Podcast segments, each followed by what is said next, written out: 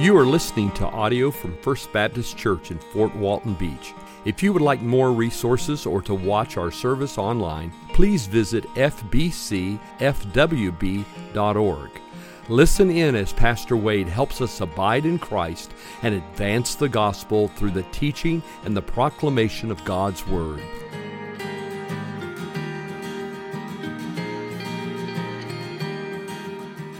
So tonight we're going to talk about um,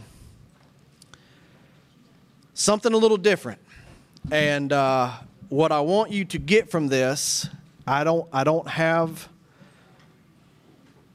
application that, that really is concrete. This is more of a worship thing. What I want you to get from this is the sense of awe and worship that we should all have for our Creator. Um, God is so much bigger than you or I can fathom or imagine that sometimes the vastness of His being and essence escapes us. So forgive me talking about such a big, magnificent being using charts and pictures. These charts and pictures are only here to illustrate what we can grope at blindly. They do not give us the full picture of the majesty and glory and bigness of God, but we're going to try to talk about the difference between us as creatures and He as the Creator. So if you would, um, open your Bible to Genesis one, chapter one.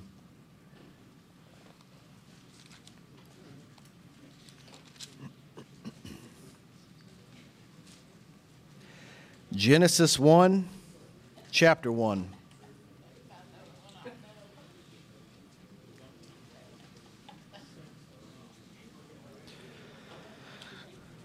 All right. Some of y'all can probably quote this. Let's read it together. In the beginning. Right. In the beginning, God created the heavens and the earth. Even the phrase, in the beginning, is problematic for us to understand, because whose beginning is it talking about here? God's beginning? No, our beginning. So He's already up to something when we start. So in the beginning, God created the heavens and the earth. Now flip partway through your Old Testament to the book of Psalms. We're laying the groundwork. We're just talking about how does the Bible talk about God creating everything. And in Psalm thirty-three, verse six, Psalm thirty-three, verse six says, by the word of the Lord, the heavens were made. Now, when we say the word of God or the word of the Lord, we often talk about the Bible. And this isn't talking about the Bible. This is talking about what the Bible comes from. The Bible comes from God's proclamative word, His proclamation of who He is, His proclamation of His power. What this is talking about, though, is God's speech action. It's it's in the Bible several times where God speaks and things just exist. And it says in Psalm thirty-three, verse six, by the word of the Lord the heavens were made. How did God make the world? He spoke it. It's, it's very similar to how in the New Testament, Jesus will go somewhere and speak and something happens. Like Lazarus, come forth. And Lazarus, who was dead, jumps up in his grave clothes and walks. The speech action of God. It's all throughout the Old Testament, all throughout the New Testament. When we talk about the word of the Lord having command power or speech action power, when God speaks, stuff begins to exist. And so, thirty-three six, by the word of the Lord the heavens were made, and by the breath of His mouth all their host, which is talking about the stars, the formations up in the heavens that spin around, the entire universe was spoken into existence by God. Turn over to the New Testament now, Acts seventeen, laying groundwork. And uh, in Acts seventeen, verse twenty-four, Paul is in Athens, which is the philosophical capital of the Roman Empire. Uh, the book of Acts even tells us that the Athenians do nothing but sit around and discuss new ideas. So they're like some of the guys you see at the coffee shops in the morning, getting breakfast or the breakfast place, who have all the answers. And you can hear them proclaim the answers. And the next day they'll have some new answers, but they've always got the answers. The Athenians always had the answers, and so Paul begins to argue with them and talk with them. He gets mad because he sees a bunch of idols. The idols provoke him, the Bible says. They provoke him. He gets angry. And his answer to them of why they shouldn't have idols is Acts seventeen, verse twenty-four and verse twenty-nine. In verse twenty-four, he says, "The God who made the world and everything in it," so he made the world and all the stuff in it, "being Lord of heaven and earth, does not live in temples made by man." So he doesn't live in your temples you've made, Athenians. And then verse twenty-nine, it says, "Being then God's offspring, we ought not to think that the divine being is like gold or silver or stone, an image formed by the art and imagination of man."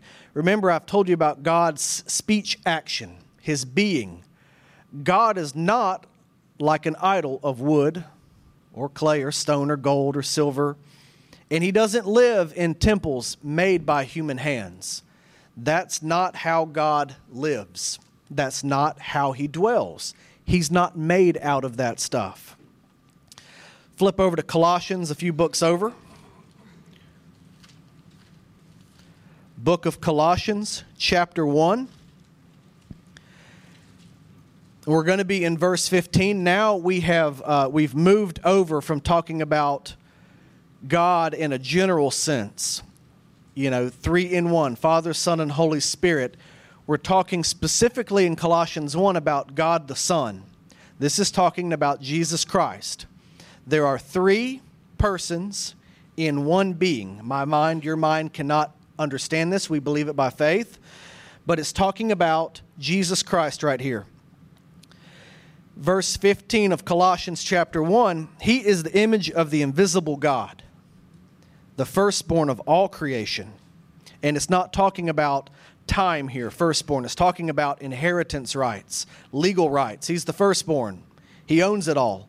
Because it says right here, "For by him all things were created, in heaven and on earth, visible and invisible, whether thrones or dominions or rulers or authorities. All things are created through him and for him." So through whom were all things created? Jesus Christ. And for whom are all things created? Who do they belong to? Jesus Christ. Last but not least, the book of Hebrews, chapter one. And this is a... Uh, mind-expandingly good stuff if you start to think about everything on this earth belongs to Jesus. There's nothing on this earth that like, hey, well, that's neutral.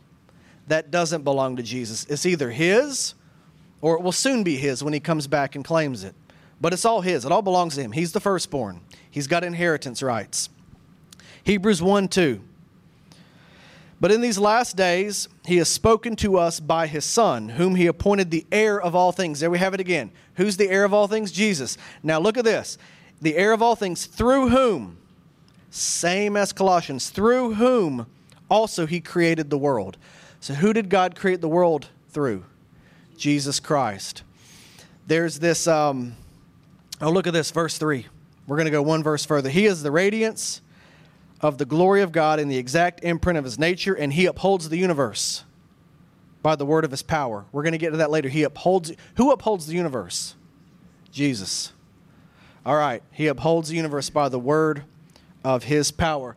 So we're going to kind of walk through this. We're going to talk about the difference between the creator and creation. When, when we're dealing with this idea that there's a creator and a distinct creation, we're, we're going to be talking later on in this lesson about different religions, how they view this. We as Christians have a distinct view of creator and creation from other religions. The Judeo-Christian stream of thought is much different than every other religion because these verses teach us some way of viewing the cosmos. Now, the cosmos is the Greek word for universe in the New Testament. So when I say cosmos, it means universe or creation. It's all the stuff that's not God. All the stuff that is not God. So that's the first one, is your first blank on your page, if you want to fill it in, is, is these verses teach that the universe, the cosmos, is not God.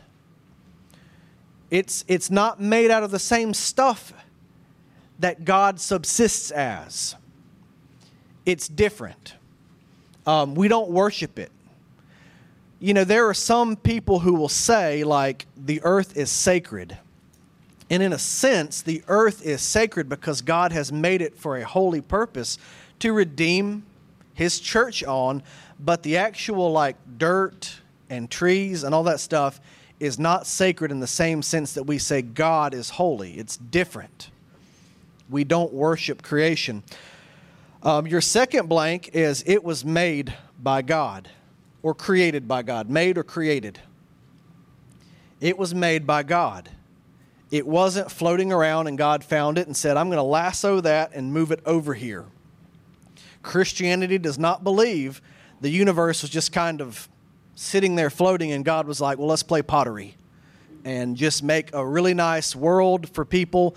Um, met a guy one time who was, he claimed to be a Christian, but he didn't believe very much of the Bible. And he said that he believed that God was a super strong, spiritual, like scientific being that knew a bunch of science, but also good moral stuff. And that he came one day to this universe that was just full of stuff. And he's like, oh, what can I find here? And he found Earth. And there were primates, monkeys on Earth. And he said, I bet I could put a soul in that monkey and it would evolve into a human. No. Like that, that's violating this. And a lot of people will say stuff like that, but no, like God didn't find the universe just kind of teeming with life. He created it and then made it teem with life. Earlier verses we read, it was made by God through Jesus. Yes. You're talking about through Jesus? Yes. We, we will we will get to that towards the end, and that and if there's time, we'll get to that. So third is it was made out of nothing. And so if if if I asked you what was the pizza made out of tonight, and and I and you answered out of nothing, we would think you did not quite understand the kitchen very well. Um, sometimes my kids think that my wife cooks out of nothing. It just appears magically. They don't realize it took a lot of time, but the universe was made out of nothing. Um, let me get, give you a couple of verses here just to talk about real quick. One, if you got your Bible, Second Peter. This is rabbit trail number one. Second Peter chapter three. Second Peter chapter three. The universe is made out of nothing. Um, the sometimes you will hear it referred to as ex nihilo, from nothing. Um, Second Peter three, verse five, is talking about people who are scoffing that God will return one day and fix everything. And Peter says this, for they deliberately overlooked this fact that the heavens existed long ago, and the earth was formed out of water and through water by the word of God.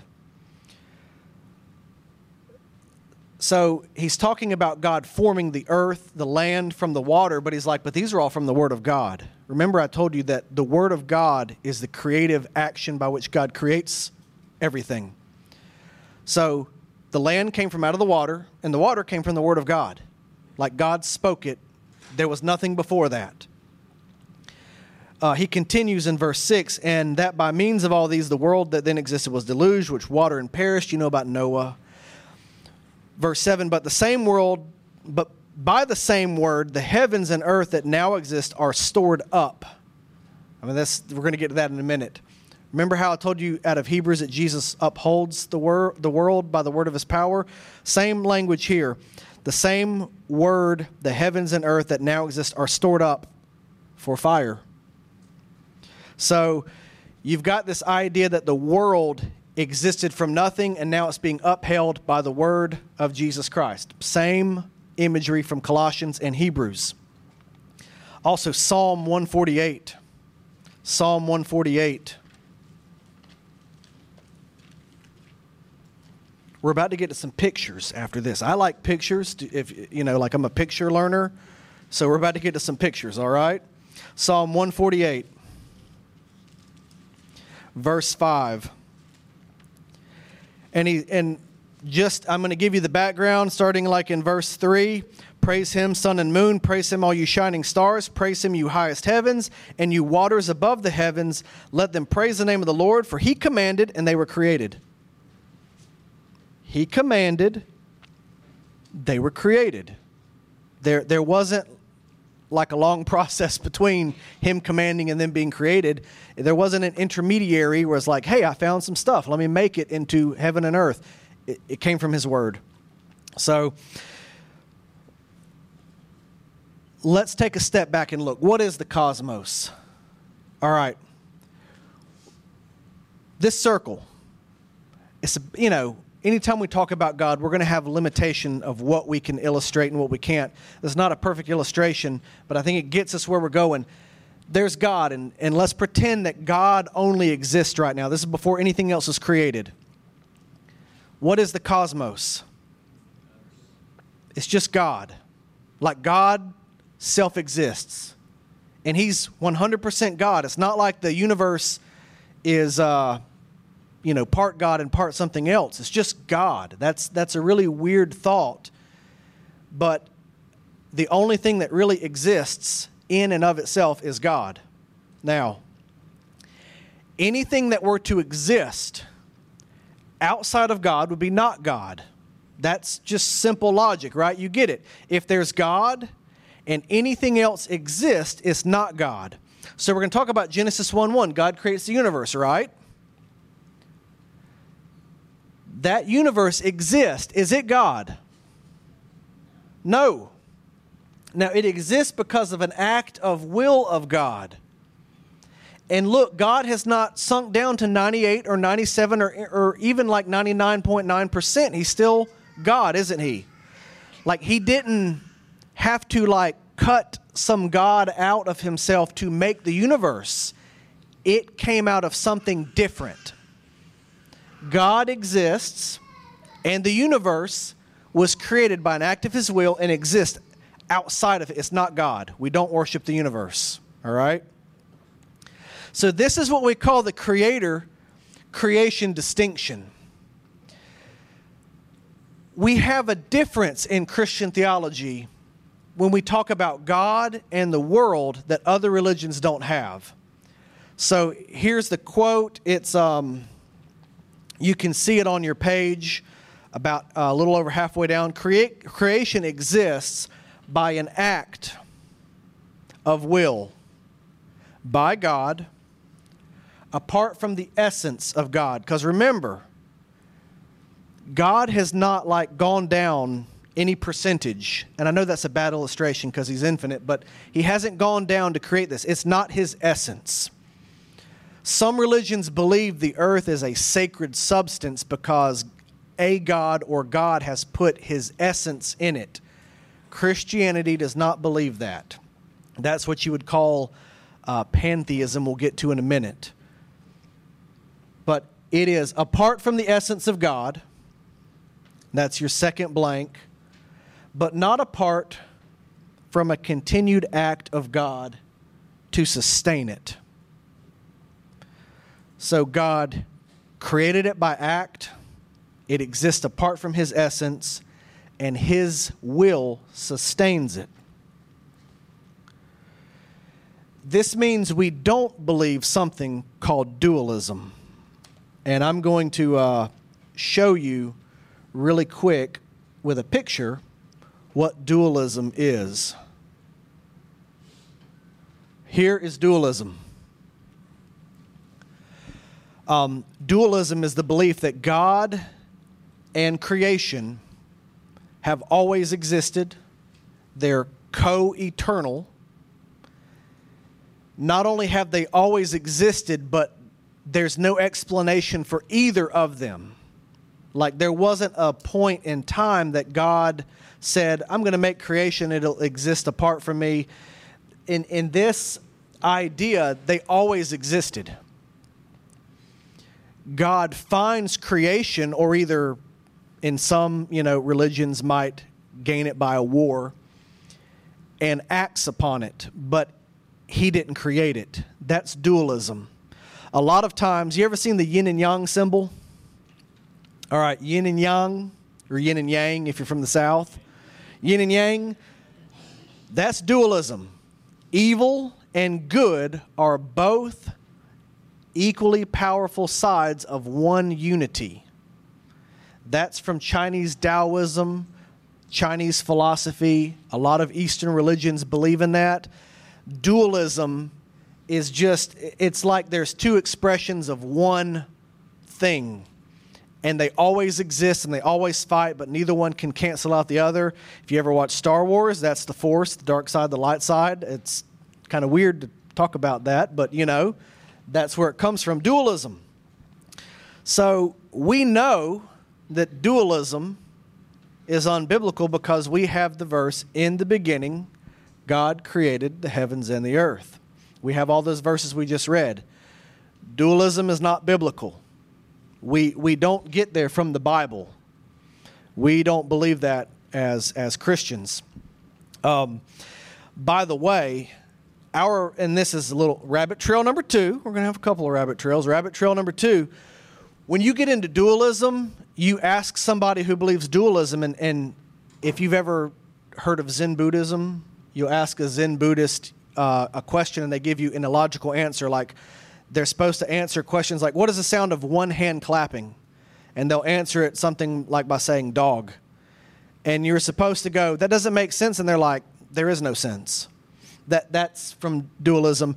But there's no good or evil in dualism ultimately.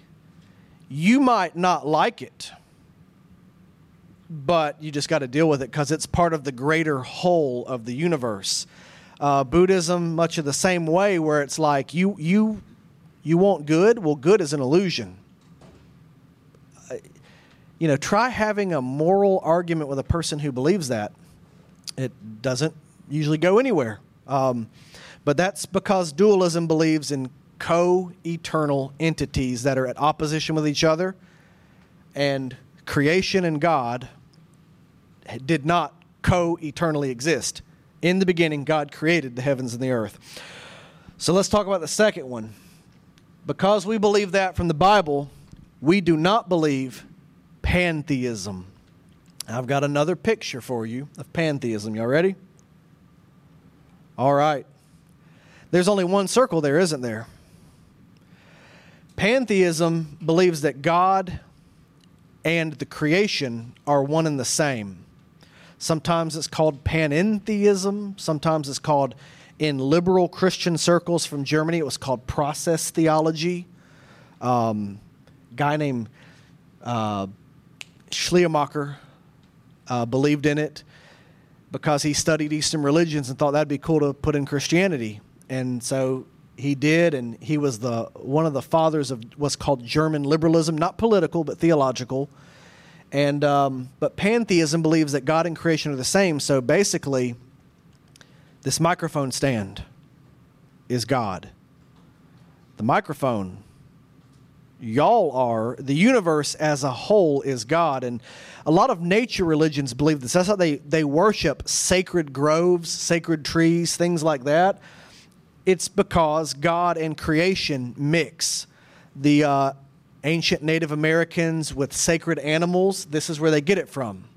There was a sense in which the creator and the creation mixed, and there might be objects that were more sacred or less sacred, but this is why, because God and creation are really the same thing. There's no distinction between the two.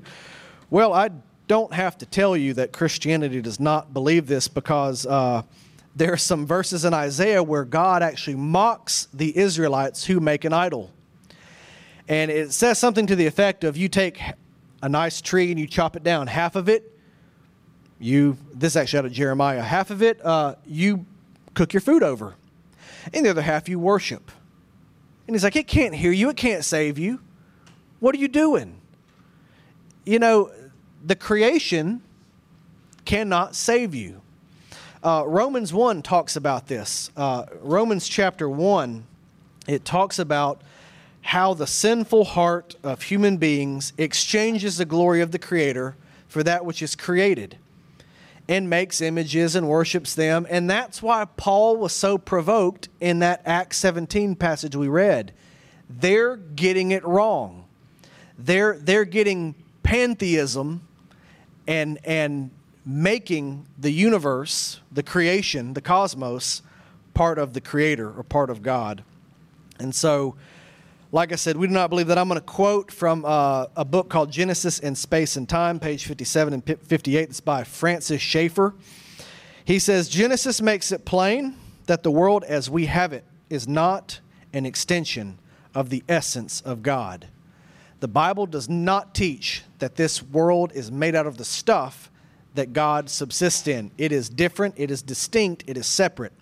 Though it is, in a sense, sacred if God so says it is, it is not God, it is not holy.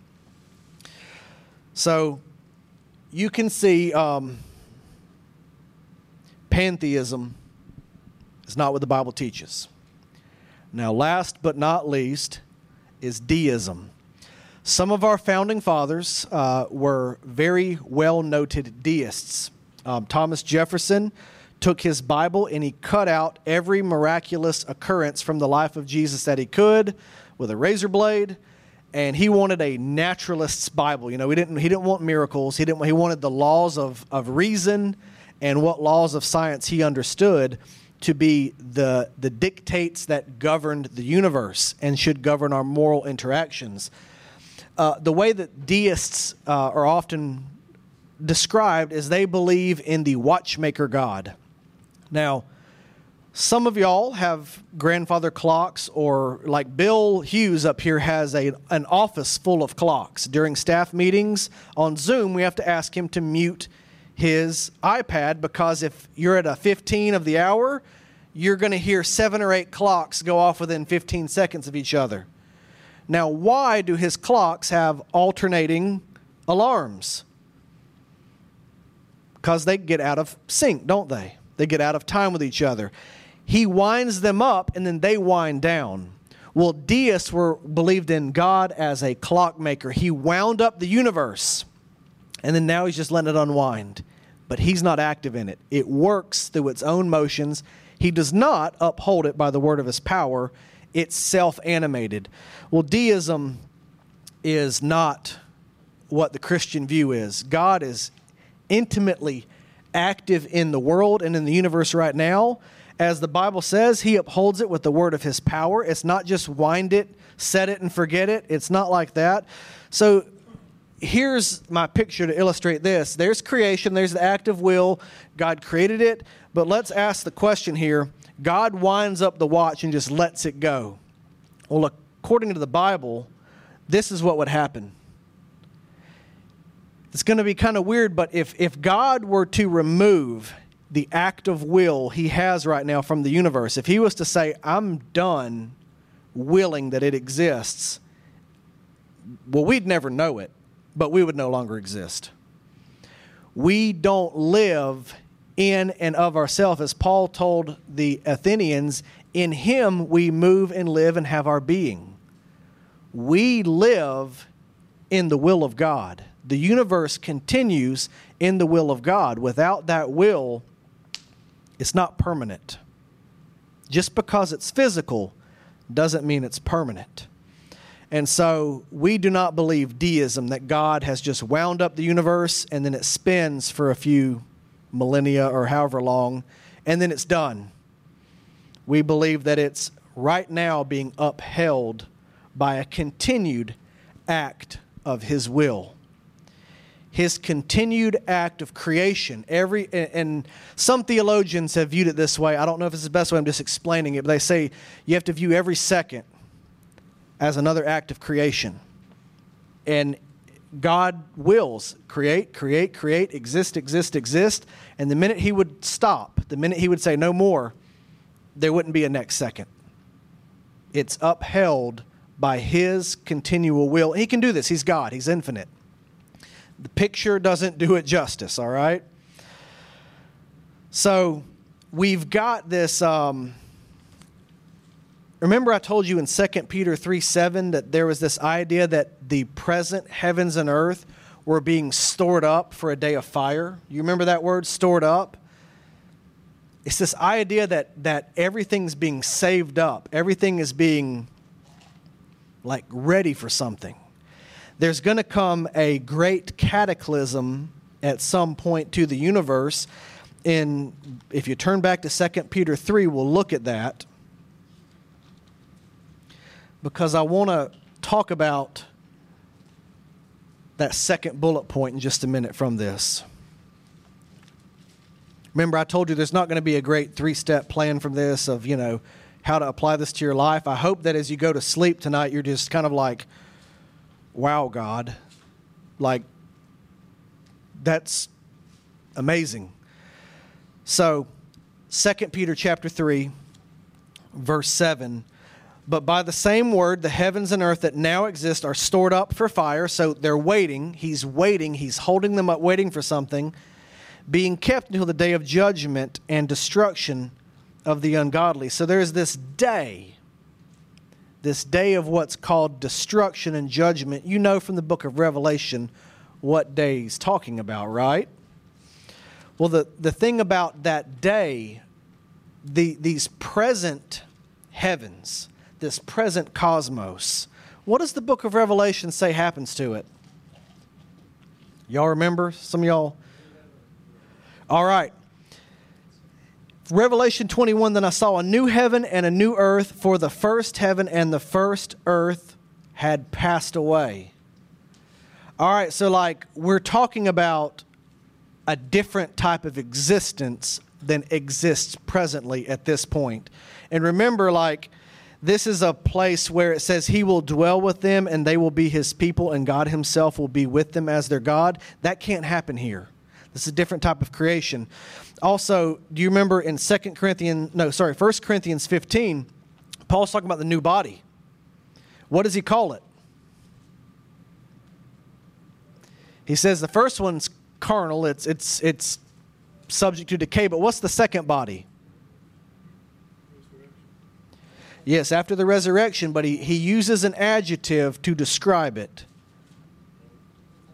He says it's a spiritual body. Verse forty-six, chapter fifteen, but it's not the spiritual that is first of the natural and then the spiritual. So it's weird to think about, but physical reality, we're talking about physical now, does not self-exist. It draws its being from the will of God, but there is a new heaven and new earth that's going to be, the Bible tells us, spiritual. Like this is kind of like a blueprint. What's real? What can you live in, the blueprint or the house? The house, right? So this is the blueprint, and the spiritual is the house. The basis of physical reality, like where does physical reality come from, is not from another physical reality. It's spiritual. I mean, I know you can get down to the atomic, subatomic levels. You talk about, well, this isn't um, any different than anything else. It's just atoms are arranged in a certain way to give this a transparent plastic view. If you look at those atoms, they're made up of the same stuff that gold or neon gas or anything else is made out of. And if you even look into the building blocks of the atoms, they're just positive and negative charges, right? And quarks and all these weird things that spin one way and the other one spin a certain way. And there's a weak gravitational constant, strong gravitational constant, and then dark energy somewhere. Y'all know, like, this is all physics stuff that I don't understand. But you talk about why does that stuff even exist? Nobody knows. It's just there. Well, God made it. It doesn't explain itself. You can go down to the smallest particle that we can find, and you're going to find another question, and the Bible gives you the answer. There's a spiritual reality underneath the physical reality that we kind of sit on temporarily until God turns it over. And at some point in the future, God will turn it over. And like the Bible says, you will see not through a glass half dark, not dimly anymore. What we're going to close with is kind of a song of praise. Well, I won't sing it. We'll read it from Jeremiah fifty-one. And like I said, I don't have any great application for you, except that if you can feel Jeremiah fifty-one as you go to sleep tonight and rest your worries on a God who's bigger than you can even fathom, then you'll do all right, okay? Verse fifteen, Jeremiah fifty-one, and it's on the bottom of your sheet if you want to go home and read it tonight. It says, and this will be our closing. I'll give it over to Jeff after that. Through Jesus Christ, right? Okay, I will mention through Jesus Christ after this, and then I will do that. All right. Verse fifteen. It is He who made the earth by His power, who established the world by His wisdom, and by His understanding stretched out the heavens. When He utters His voice, there is a tumult of waters in the heavens, and He makes the mist rise from the ends of the earth. He makes lightning for the rain, and He brings forth the wind from His storehouses. I love this verse. This is in my translation. Maybe yours is doctored up a little bit. Every man is stupid and without knowledge. We don't understand this stuff. We are stupid. Every goldsmith is put to shame by his idols, for his images are false, and there is no breath in them. They are worthless, a work of delusion. At the time of their punishment, they shall perish. Now look at this one. This is the closing. Not like these is He who is the portion of Jacob. For He is the one who formed all things, and Israel is the tribe of His inheritance. The Lord of hosts is His name. This great God has given Himself thusly to you, church, as He gave Himself to Israel to be His people, you His people, and He your God. And it says we are stupid without Him. So real quick on by and through Jesus Christ, um, and I'm just going to give you the most simple answer I can. We can do more detail about this another time. But in uh, Proverbs chapter eight, there's this there's this uh, portion of Scripture where it talks about how God created the world with wisdom. We all know that Jesus Christ is called the wisdom of God in Scripture. He's called the Word, the Logos. In Greek, the idea Logos was one of rational thought, of logic, of wisdom.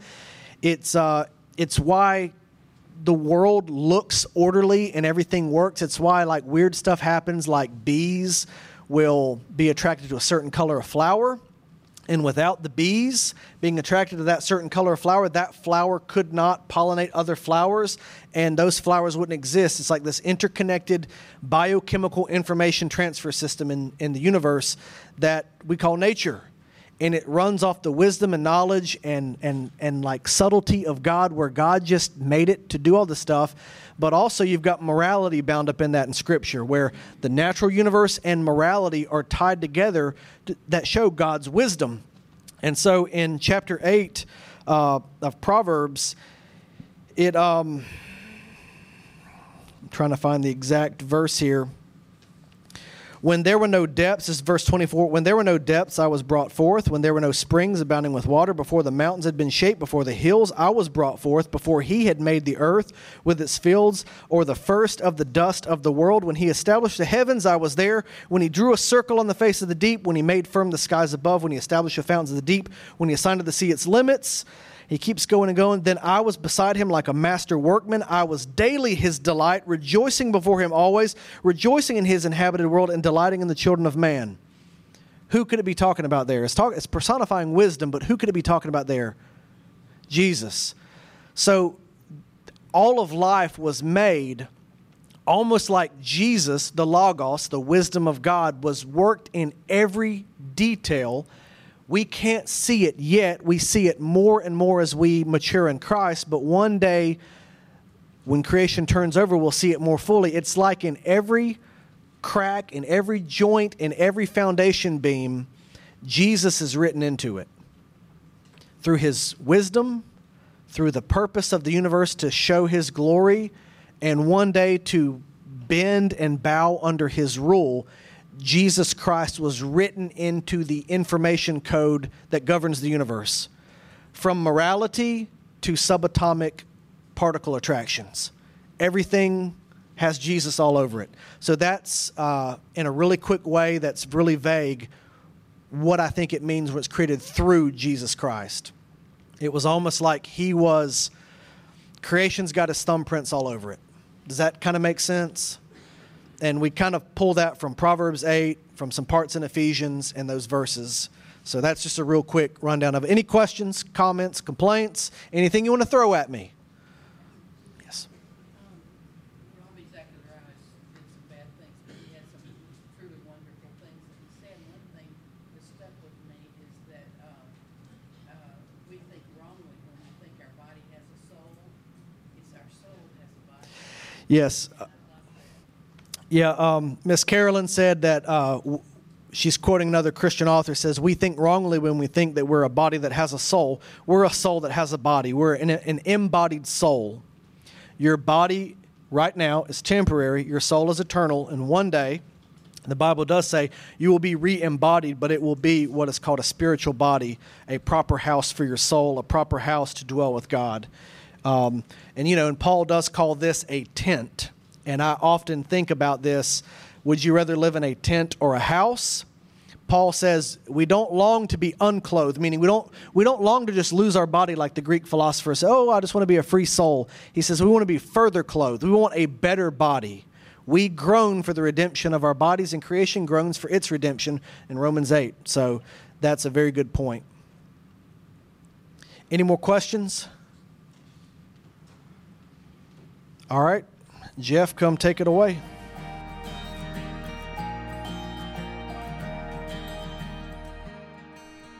Thank you for listening. We pray you've been encouraged and inspired by God's Word. May the Lord richly bless you.